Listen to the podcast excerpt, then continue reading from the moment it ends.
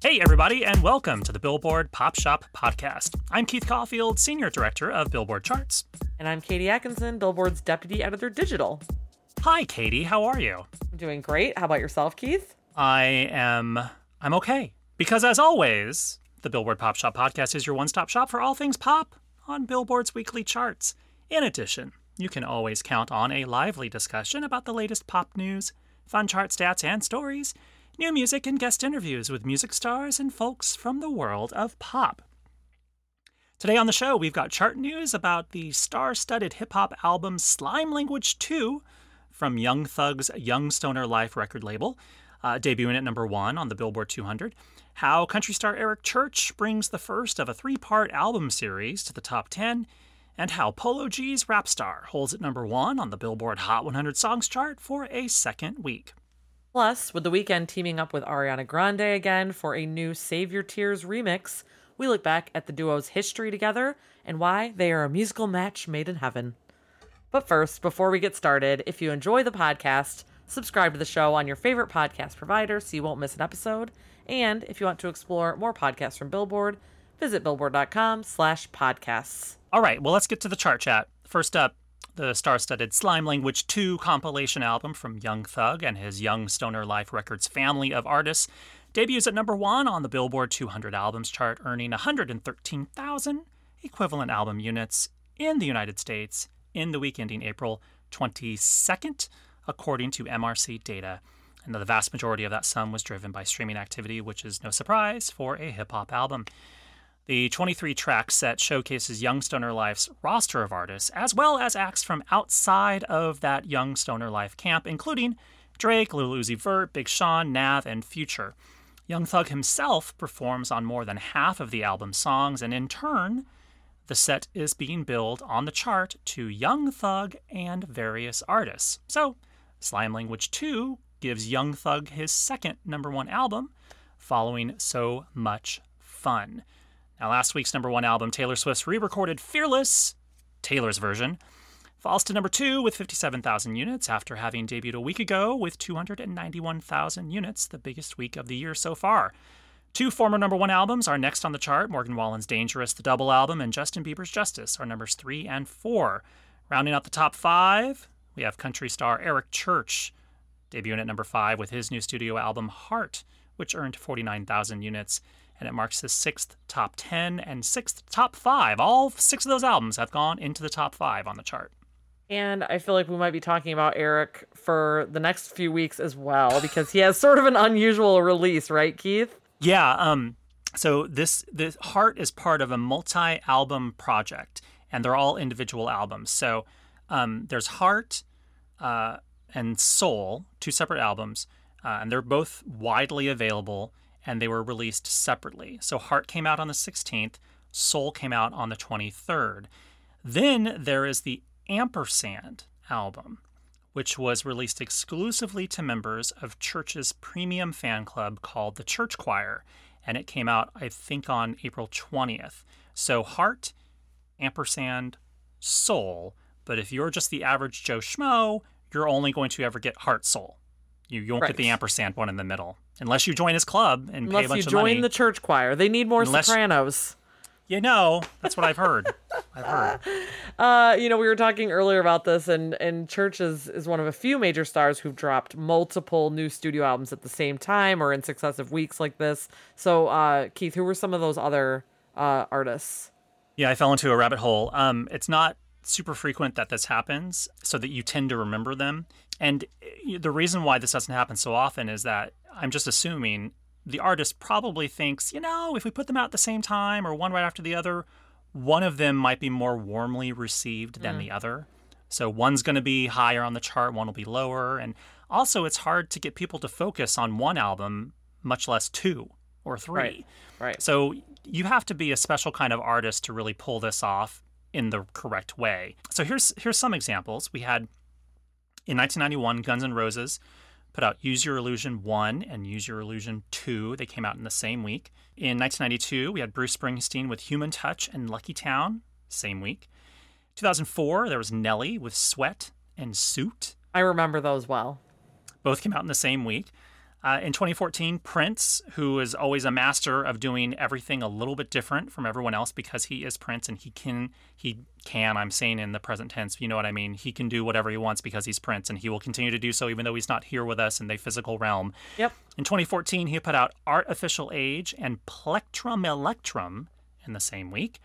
And then in twenty seventeen, Future had back-to-back albums with a self-titled project and then Hendrix, and that's spelled H N D R X X. They came out one week after the other, and they both debuted at number one on the Billboard two hundred. So that clearly worked out for him. Yeah, yes. You know, when we were talking about this, the first thing that kind of came to my mind was OutKast's uh, double album back in two thousand three, which was Speakerbox slash The Love Below. And it was basically like solo albums from each of the members of OutKast, Andre three thousand and Big Boy, but was called a double album and and and packaged together, right? I, yeah, I kind of, I almost remember, and I could be misremembering, but I kind of feel like, didn't they want it to be seen as like two solo projects as part of the OutKast thing? Because they both wanted to pursue individual careers, and maybe this was a way for them to be like, all right, here's the OutKast album, but it's really two separate solo albums. Right. Well, yeah, maybe they were satisfying some contractual obligations, yeah. et cetera. Um, but I, it, I also, I really like about that, the fact that each of them had a really huge hit from their halves of it. Obviously, I would, Hey Ya is probably the bigger, more... Uh, legacy sustaining hit, but uh I Like the Way You Move was also a massive hit, and both number ones on the Hot one hundred chart, and that's so cool. It's like, look at what both of these dudes can do. Like, yeah, exactly. They don't just need to be together. I think when we when I was also researching this, I thought, oh, remember that time when all four members of KISS put out their own individual albums in the same week in nineteen seventy-eight? I mean, I, I don't remember that, but well, neither do I, but you know.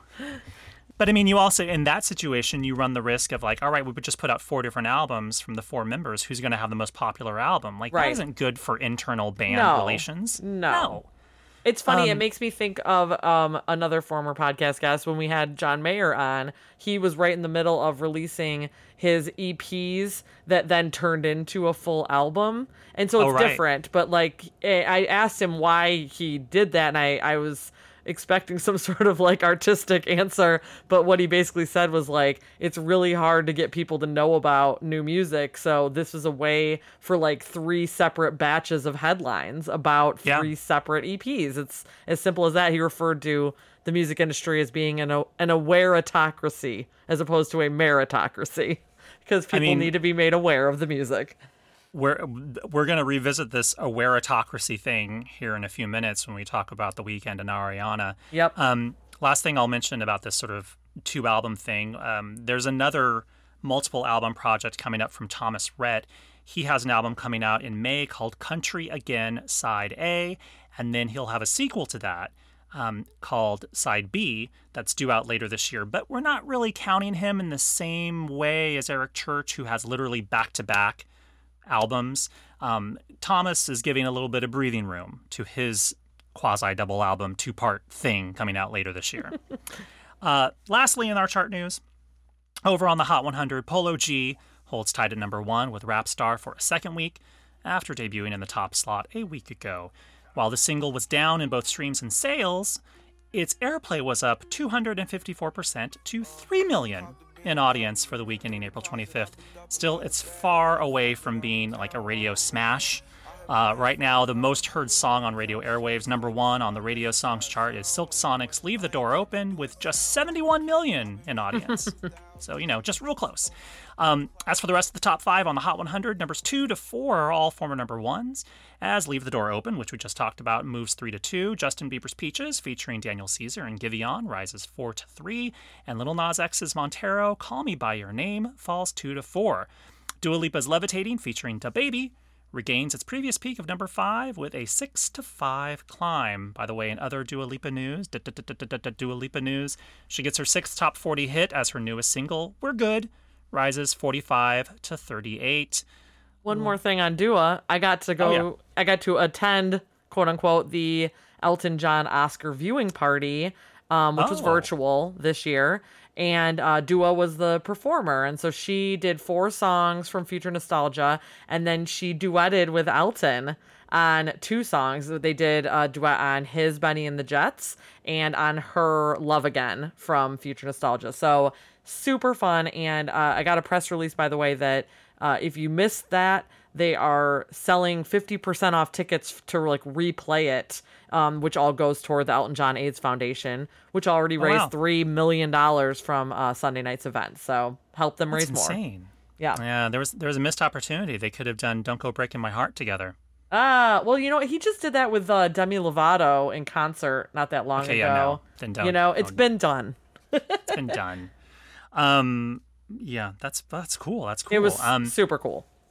Uh, one last Hot one hundred note. The Weeknd's fourth single from his After Hours album, Save Your Tears, is pushed down four to six on the Hot one hundred after previously peaking at number four. But have no fear, as we're about to discuss, its new remix with Ariana Grande that was released on Friday, April twenty-third, could generate some upward momentum for the song on next week's charts. Yeah, uh, I expect it to. We don't know how high it will go, but uh, it'll definitely go higher. It's a um, fair guess. Maybe yeah. something good could happen. We don't know. And, you know, these two, they do well together. Um, and this is their third collaboration in seven years. Um, and in honor of their latest team up, we thought we'd take a look back at all their collaborations so far and why they just work well together. Um, so just starting from the beginning, their very first team up was on Love Me Harder, which was released back in September twenty fourteen. Uh, and it was uh, on Ariana's second album, which was My Everything. And the song peaked at number seven on the Hot one hundred. And the most interesting thing I thought I saw when looking back at this song, which was a huge hit, great duet, um, was looking at the co-writers of the song. So The Weeknd uh, was one of the co-writers, as was Max Martin and uh, Ali, I'm going to mess some things up here, Ali Pavarni, Sivan Kotecha, and Peter Svensson. And all the people I just named also co-wrote The Weeknd's song, Can't Feel My Face, uh, which he released uh, not quite a year later in June twenty fifteen. And uh, I think arguably his first out-and-out pop song. And uh, there was only one writer that wrote on the Ariana song, but not on Can't Feel My Face.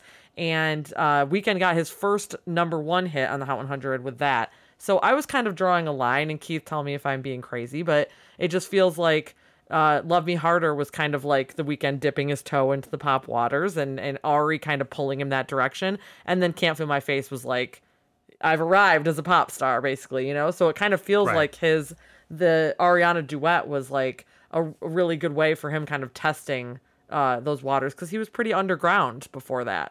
Yeah. And it's why these two work together, because it feels like they, they both offer each other something that the other does not have. You know, the the pop gloss, Ariana has that in spades and, and can, you know, donate some to The Weeknd. And then The Weeknd has the cool factor that at that point, Ari was still a Nickelodeon girl. You know, she had, um, uh, why am I, is it The Way was her first like breakthrough hit from the yeah. first album, right?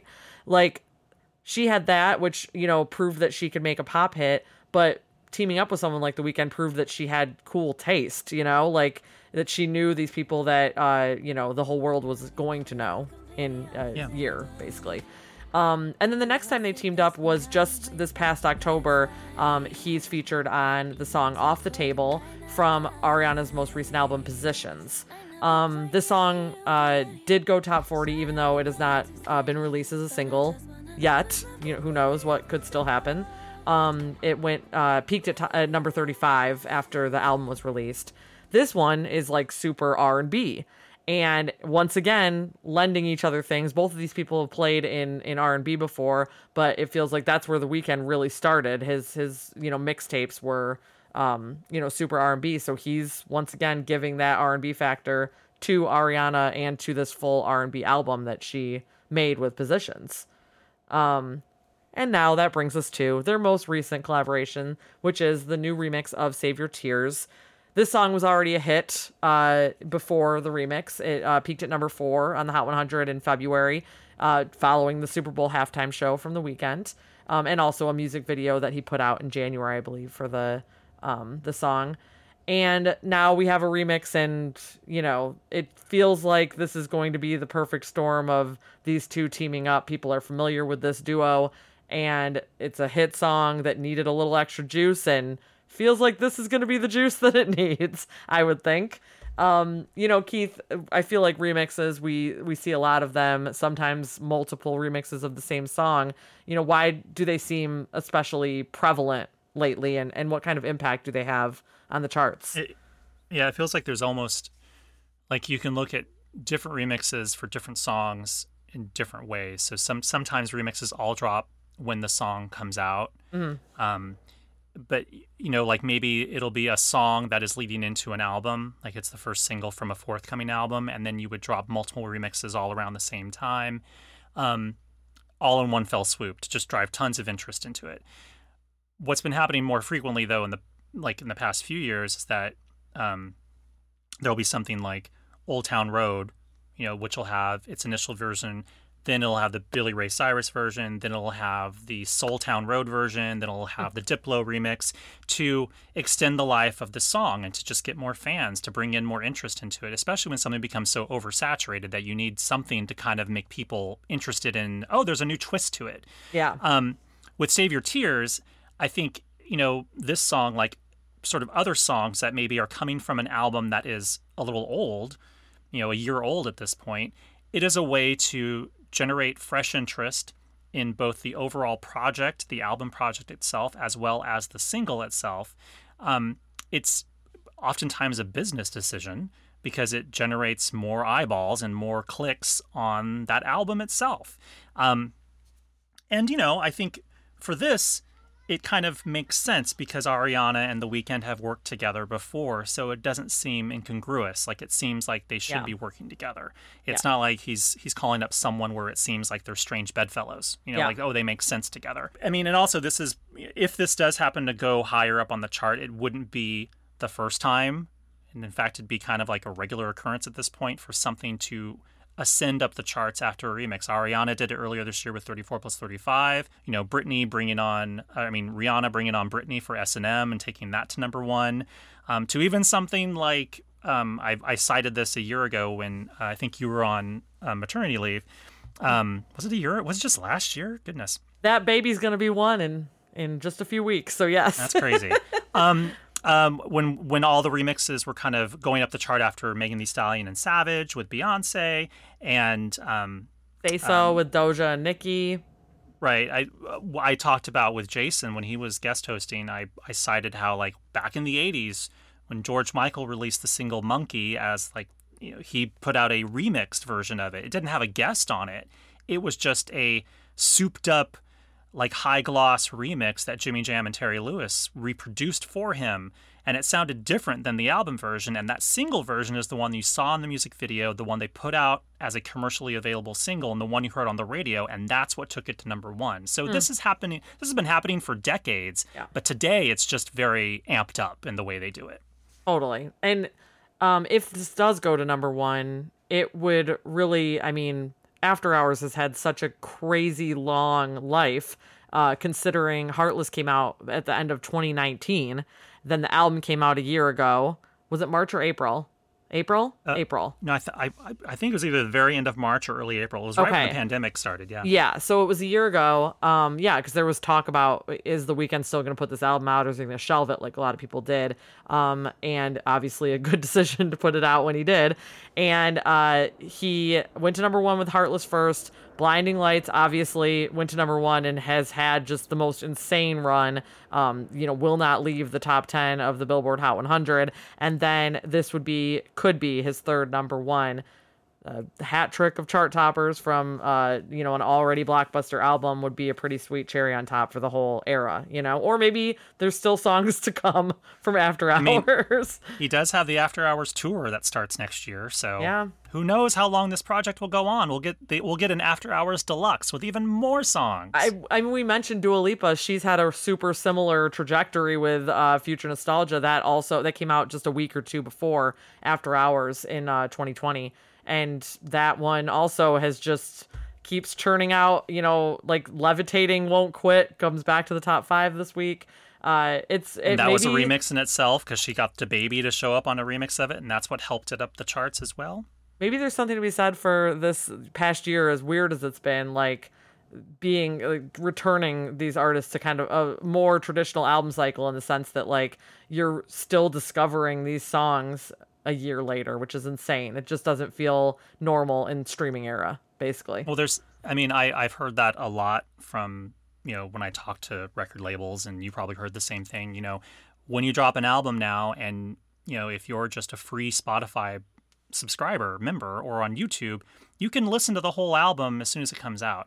It's not the way it used to be in the physical era, where if you you couldn't hear all the songs on an album, you would in you would in theory discover songs two, three, four singles into an album if you just happen to hear them on the radio for the first time, or see a music video, and you're like, oh, wow, I didn't realize that was on that album. Oh, I'll go buy the album. Right, and then decide to buy the album. Yeah, right. Totally. To, yeah. Now it's just like, oh, I'm just going to listen to it for free, and I'm done with it, and I've and moved I've on with my life. And I've forgotten it the same week. And, and and that's why people are releasing so many deluxes, remixes, and refreshing projects to keep interest in those projects, and why someone like John Mayer will put out a series of E Ps leading up to the full album project, because he needs to like get people to be aware that he has something coming. If you didn't hear about the first E P, maybe you'll hear about the second E P or the third E P, or yes, a headline will make it to you at some point. Yeah. Yep.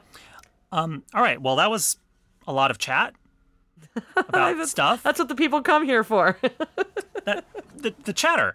Um, well, now it's time for the chart stat of the week. So earlier we talked about some major acts that had released two or more studio albums either at the same time or in successive weeks. And as I was doing my research, it got me thinking about how sometimes artists will release individual albums that are titled in such a specific, hopeful way that they feel that there will be a second volume to that album, whether or not it ever actually materializes months or years or decades later. So I'm talking specifically about certain greatest hits albums that are named in such a way where the artist clearly wants to indicate that there will be more hit singles after that greatest hits album. Because so, they're resentful to have to be releasing it so early in their career. Right. Um, and what you what you what a lot of artists will normally do is just call it greatest hits, or maybe they'll put like a, a particular time stamp on it, like greatest hits nineteen eighty to nineteen ninety. So you know that's exactly the span of time we're talking about. But these artists know. The ones I'm going to talk to Katie about, they didn't do that. So, for example, Pink released her first greatest hits album in twenty eleven and titled it Greatest Hits dot dot dot so far three exclamation points. She wanted to make it known that they just so far, there's more coming, yes. Kids. So this is actually a quasi-quiz Katie segment. Oh. So Katie, I'm going to give you three album titles that had forward-looking titles, and I'd like you to guess who released them. Okay, too bad you already said Pink, because I was thinking about that one when you started talking about this. Okay, I'm ready. Well, well I, that was a givey. That was a, that was a gimme. Um, okay, so in nineteen ninety-six, this rock act dropped the number one album, Best of Volume one. They've yet to release a Best of Volume two, but they have released another greatest album, greatest hits album since then that was also a big chart success. But this album was number one in nineteen ninety-six, and it was called Best of Volume one from a rock act. And I will okay. give you a, I give you a small hint. Okay. They made tons of news that year when they had a brief reunion with their former lead singer. Well, then I got to go uh, with Van Halen. That is correct. Yes. Van Halen put out Best of Volume one. They didn't put out Best of Volume two, but they did put out a later hits album called The Best of Both Worlds. Okay. Because that album basically was a two-disc had album. The that Hagar had, and Roth. Yeah. yeah. Both David Lee Roth, the, the singer from the eighties, seventies, and eighties, and then Sammy Hagar from the later years. Not a thing right. from Gary Sharon. yeah, I, I actually don't know if there was any Gary Sharon Best of all three worlds. Okay, how about in two thousand one, this pop group released The Hits Chapter one. There has not been a Chapter two as of yet. Pop group. Pop group. Big pop group. All men? All men. Backstreet Boys? I was going to say, but pop- possibly you'd call them boys at the time. Ah, the Backstreet yes. Boys, yes. Okay, uh, last one. How about On the Radio Greatest Hits, Volume one and two. So not only did this artist say, you know what, I'm going to have Volume one, but I'm going to tell you what, it's going to be Volume one and two all on the same album. And it was a number one album. Is it? Well, I was going to say Elvis Costello, because the radio... Mm. Ra- I... No, he's never had a number one album. Uh, I didn't know that. Um, I need a, I need a hint, please. Um, uh, this female solo artist was okay. enormous in the late seventies. Multiple number one hits on the Hot one hundred. Um, some might say she is the queen of disco. I was going to say Donna Summer. And I, like, now some, I know I'm right. Some might say, in fact, I just gave you the answer. Yes, it's Donna Summer. This, you know, um, when I was watching, did you see the section of the Oscars that was basically like a Quiz Katie, but with Glenn Close? uh, is this when she danced to "Debut" by yes, E U? Yes, it is. And they've since uh, let it be known that that whole moment was scripted, but it was truly incredible. Um, well, there you have it. Um, quite a random chart stat of the week about some interestingly titled Greatest Hits albums that were all also top tens on the Billboard two hundred. Some of them even number ones. Okay, we've reached the end of our Big Shoe. Any parting words? Well, that made me think of the Oscar segment because they specifically brought up Donna Summer's Last Dance and how it had won an Oscar. Is that accurate? Yeah, for Best Original yeah. Song from... Um, Thank God It's Friday, I think was the So name. they they asked they asked a bunch of people in the audience to like whether a song had been nominated or won or neither, um, and had people guess, which was really fun. Okay, I will tell you, "Debut" was not nominated. Cor- yes, which Glenn Close let us know. But then Andrew Day was asked whether Prince's "Purple Rain" had been nominated. No, the song itself was not nominated, but Purple Rain, the score, was nominated for Best Song Score from a Motion Picture, and Prince and, won the Academy Award. Correct, yes. And so Andrea was like, I bet it didn't get nominated, and basically went on a then-censored tangent on the Oscars about, about I think she probably said B S or something in her in her line about Prince not being nominated, so yeah. But they did explain how he did actually win. Yes, yes. Okay. The the the man asking the questions, Lil Rel How uh, or Howery, he explained the uh, distinction. So, is this you suggesting that we should go out on a Prince song? Oh, sure. I mean, I on Purple Rain. I, I'm never, yeah, I'm never going to argue against going out on Purple Rain. Let's go for it. Okay. Uh, see you guys next time. Bye. Purple Rain.